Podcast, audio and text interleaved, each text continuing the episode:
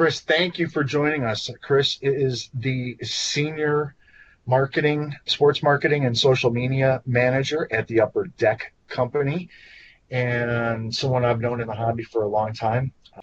First on the agenda, I want to talk with you about the success of the EPAC program. I know uh, Upper Deck Series 1 hockey sold out.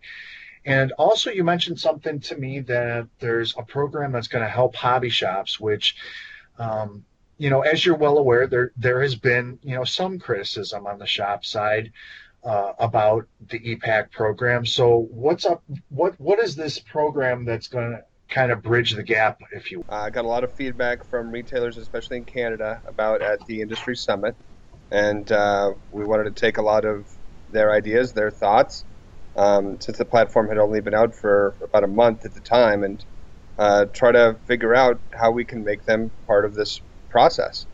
Uh, so there's a few things that we've done, you know, right off the bat. Uh, first and foremost is just having a dealer locator on the platform. That's you know a no-brainer, and that exists now.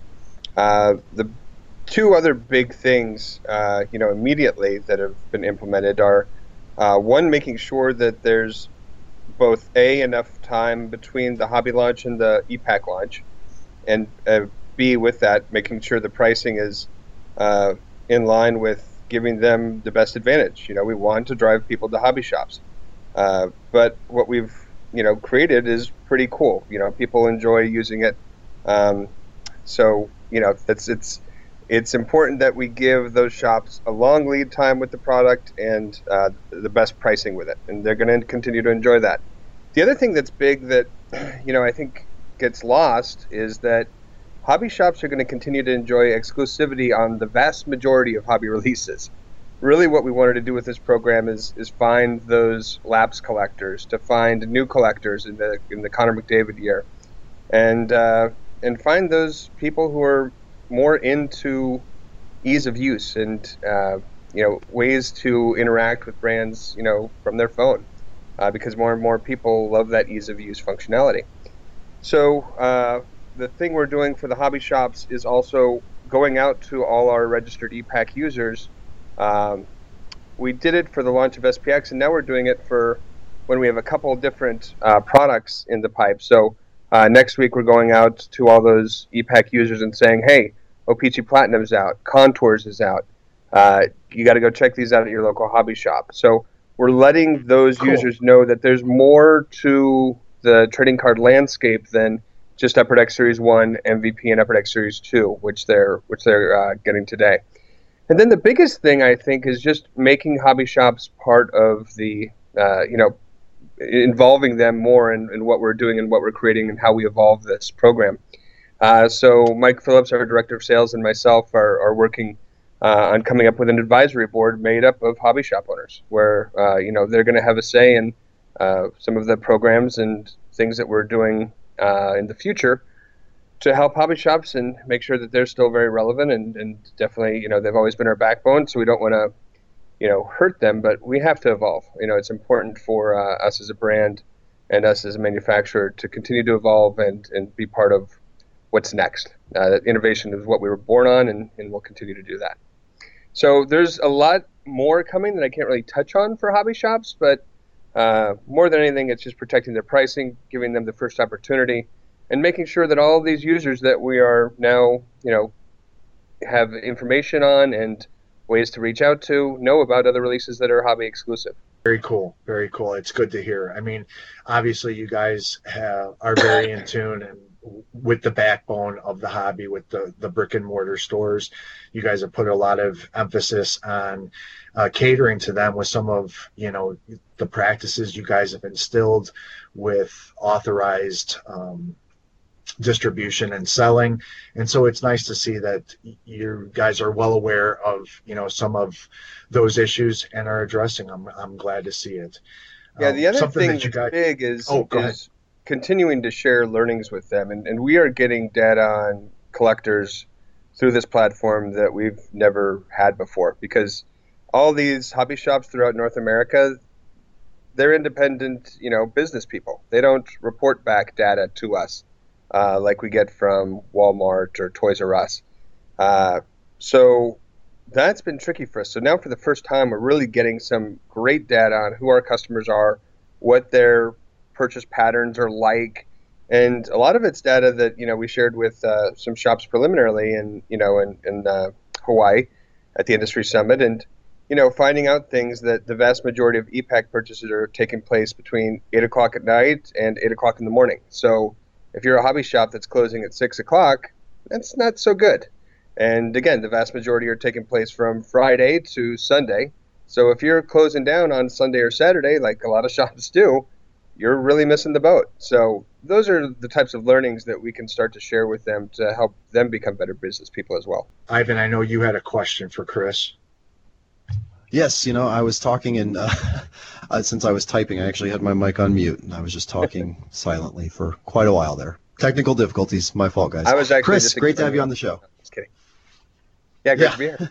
Um, but yeah, I wanted to say first off, that's that's great to hear because obviously it is a changing landscape, but we all still love that part of the hobby. Um, so I love hearing about the connection to the shops. Now, let me ask on the changing landscape portion. Um, and it's funny, a lot of our chat room people have said the same thing. We're all looking forward to an app, though, so that we can do it on the go, so it's easy, convenient. Uh, do you have any news on that for us? Any updates? I don't have a hard date, unfortunately. Uh, the the Android app will come first, um, and we're targeting iOS after that. But uh, there have just been a lot of uh, hurdles with regard to that, so we're working through those. Mhm. But uh, I use the app, I mean the, the platform all the time on my smartphone, and uh, I don't really have any issues with it. But I, I know an app uh, makes everything uh, a little more fun, and it's you know a little bit more ease of ease of use, but. Uh, it is coming, but uh, it's not going to be tomorrow or next week. Okay. One of the things that Upper Deck really excels at is promoting the sport of hockey through various events and venues. Uh, tell us a little bit about uh, recapping the success you guys had at the Spring Expo, and then with the draft right around the corner, what plans you guys have in place for that? So, Spring Expo was incredible. Um, you know, we the main show that everyone goes to is the National, and um, I've had a lot of conversations with those guys. You know, sometimes it just when you're there, it's just maybe it's because it's so big, but it just kind of feels a little bit like, um, you know, I somewhat worry about the industry. And then I go to Gen Con where there's a cajillion people and people are going crazy. You know, it's just kind of night and day. But the expo in uh, Toronto, if you if you haven't been, is definitely something worth going because you will never feel better about our industry than uh, when you attend that show because very passionate fan base up there. People come from Vancouver to Winnipeg, you know, all over the place. You got tons of great dealers and uh, stuff you just never see unless you're in that room. And uh, it was incredible. We uh, in, in the fall when UD1 released, uh, I brought up uh, 70 case break items. Uh, so I thought by bringing Cool. 70, you know, this time we'd be fine. Uh, I was able to finagle some things to get up to 85, but we moved through that 85 by uh, Saturday at noon. So over 85 cases busted just like that. wow. Some premium things, and then the uh, box breaks were incredible all week long too. We we had a really cool setup with uh, Grosnor, who had this really cool lounge uh, area set up so people could break, you know, where they're not standing in line all day. You know, no more lines. Uh, it was it was a really great customer experience, I think, and something that we're planning on making some big tweaks for the national on uh, in terms of how people, you know, can open product and enjoy the product. So uh, that was incredible. Uh, incredible pulls, great responses uh, from fans, and really what I think we're seeing this year with hockey is uh, people are are they got into it with you with Tim Hortons really kept up with it, and then Mhm. you know they're Great taking their promotion. spots. So it's uh, it's been incredible. Uh, and then for the draft, uh, I've got some really cool things for that. Uh, we're seeing a little bit of, of slowness with regard to uh, uh, trading card, hockey card sales in Canada, and I think primarily because viewership on the playoffs is down a little bit up there because there's no team up there uh, in the playoffs. So uh, what we think that a lot of what we're the data we're seeing is that most fans up there are really gearing up for the draft. so I have a pretty cool set in the works that we're going to announce next week, but it's basically an homage to the best draft picks for all the Canadian franchises in Buffalo. So that's going to be really cool, and I'm going to include hmm. some uh, redemption elements to that, where people can get uh, win items out of the, the sets we're creating that will not just be uh, you know available in uh, Buffalo. They'll be available throughout all those cities up there uh, for draft nights, uh, which is going to be really cool. But we'll have redemption items for the number one pick, the number two pick, and those redemption items will be specifically released to those cities. So if you're a hobby hmm. shop in Toronto, you're going to have the opportunity to pull uh, in your shop those redemption cards for Toronto uh, draft picks, which is going to be really neat. Very well, that's cool. interesting. That actually, um, this is a slight rewind, but that just makes me um, not to compare companies by any means, but sure. A lot of companies do really good things. Um, Panini uh, did some really great things live during the draft with their Gridiron app. Um, I've been intrigued by the fact that ePack is really about matching to a physical card instead of being a standalone do yeah. you see some things coming up where you might have some digital exclusives that are set apart so you can have day of releases of products like that um, that are digital that could have some exclusivity to them in the ePack app as well as what you're talking about? We do. It's cool. I've been in. Uh, I was in meetings all day on ePack, and uh, we have meetings again all day tomorrow. So we have COMC out here. We have Dynamics out here. we're just talking through some of the, the hurdles that we've had so far, and and what our functionality is going to be going forward and laying out calendars and all that good stuff. And man, all I can say is we really are just scratching the surface with what we're mm-hmm. able to provide today. Um, I think within three to six months, uh, people are going to be blown away with what ePack becomes. Like, I'm I'm just like giddy about some of the things coming down the pipe. So, uh, it's just great because again, uh, what we didn't want to do is have a platform that is only digital. Uh, we firmly believe that this hobby revolves around physical trading cards, uh, and that's really what we wanted to provide collectors. And especially, we see ePack as the easiest way to get people to sample or try uh, what it's like to open up a trading card pack if they're, you know, not going to go into a hobby shop or Toys R Us or come to one of the events we're at it's so easy to do. So um, we're mm-hmm. doing a lot of spends to try to get uh, people to just give it a whirl, and it's the easiest sampling experience we can ever have. And once people are on online, we're seeing that they're spending a lot of time on the ePack uh, platform. So after we launched mm-hmm. trading, it's gone up to about 15 to 20 minutes per customer is spending on per session. And if their session mm-hmm. times out, like mine sometimes times does when I'm on the phone, it uh, starts anew. So the reality is people are probably spending even longer on there. So it's been incredible. Now here I thought the easiest way for people to open packs was packs to the people. yeah, I, I, was I was talking with uh, Andrew who does our packs to the people. I I would love to see him do a e-pack version of that. So we've been trying to plan that out, which would be pretty fun. Cool. We had a question come from the chat room. Has Upper Deck ever considered making a, a breaker, a box break product, uh, you know, exclusively for group case breakers? We have. Uh, it's been talked about for a while. I'm trying to think. We kind of reconfigured SP Game Use to deliver a little bit better like that. Um, and there have been talks about uh, a, a, product that would be specifically for uh, breakers. Uh, it's not on the docket right now for 16 17, uh, primarily because we're uh, trying to thin things out and make sure that we have the right amount of releases. So there's going to be less releases next year. Um, but I'm not to say that it's it, it couldn't still happen. So um, we just probably need to little hear a little bit more from uh, collectors on the boards or uh, from our authorized group breakers if that's something that they want. We've uh, already opened a box of SPX hockey tonight, and are in the we're in the middle of doing the giveaway when when you joined us.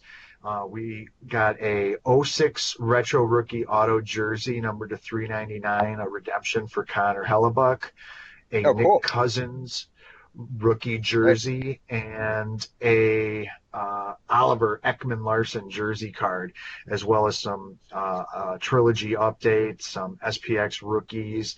Uh, I like the uh, shift change inserts. We got Yeah. Aleksander Barkov and Connor McDavid. Yeah. Uh, so that was very cool. Uh, Stick Wizards, another very cool insert. Uh, so we are going to give th- this entire stack of cards away to a single person in our chat room Oh, tonight. sweet. Yep. And then uh, later on to, during the show, we'll be opening uh, boxes of Contours hockey It's a fun break. and one of my favorites, Fleer Showcase. Yeah, that was that was the one at Spring Expo that people were really going crazy for, and it's just a Hmm. it's a really great break. Tons of rookie content. Awesome. Uh, before we let you go, anything else you want to detail us with? No, I, I think that uh, we're very blessed. This, I mean, it's a great season to collect hockey cards, not just because of Connor McDavid. I mean, we're seeing Matt Murray with the Penguins go crazy as a goalie and um, demand like we, he was a late call up, but some of his OPC Platinum cards are selling for 30 40 dollars for just you know pretty much regular cards. So it's uh, I it's a really great time. I mean, it's not just him. It's this. I think we're going to look back five years from now and say that this is probably one of the deepest rookie classes of any sport any year. It's just been uh, Mm. it's been a lot of fun. So, uh, and we're we're setting up to have another incredible year because as as the Toronto Maple Leafs go, their Toronto Maple Leafs are like the New York Yankees for for hockey cards, and for them to have three incredible players, and William Nylander being a carryover, so his stuff's going to be right off the bat. Uh, but there's about ten guys that they debuted after the draft, so that's awesome. After our cutoff, I mean, they're going to have uh, Auston Matthews for all, most likely, and then Mitch Marner is a player that doesn't get talked about nearly enough, who is uh, is going to be incredible for uh, for Toronto next year. So uh, for there to be that many rookie cards for the Maple Leafs right off the bat, I mean, tremendous, tremendous value, and Maple Leaf collectors have been dying to have something to cheer for for a long time. So that's going to be uh, a- again another banner year. And thank you for joining us um, again. Yeah, this timing was actually perfect because yeah, with everything going on with EPAC and everything coming up, uh, it's it's a really cool time. Cool. Well, we're going to talk to you next month, I hope. And Yeah. uh, don't hesitate to reach out if anything happens between now and then. And uh, we'll talk to you soon. Good luck to everyone who's uh, trying to win those uh, the SPX and the contours tonight. Should be a lot of fun.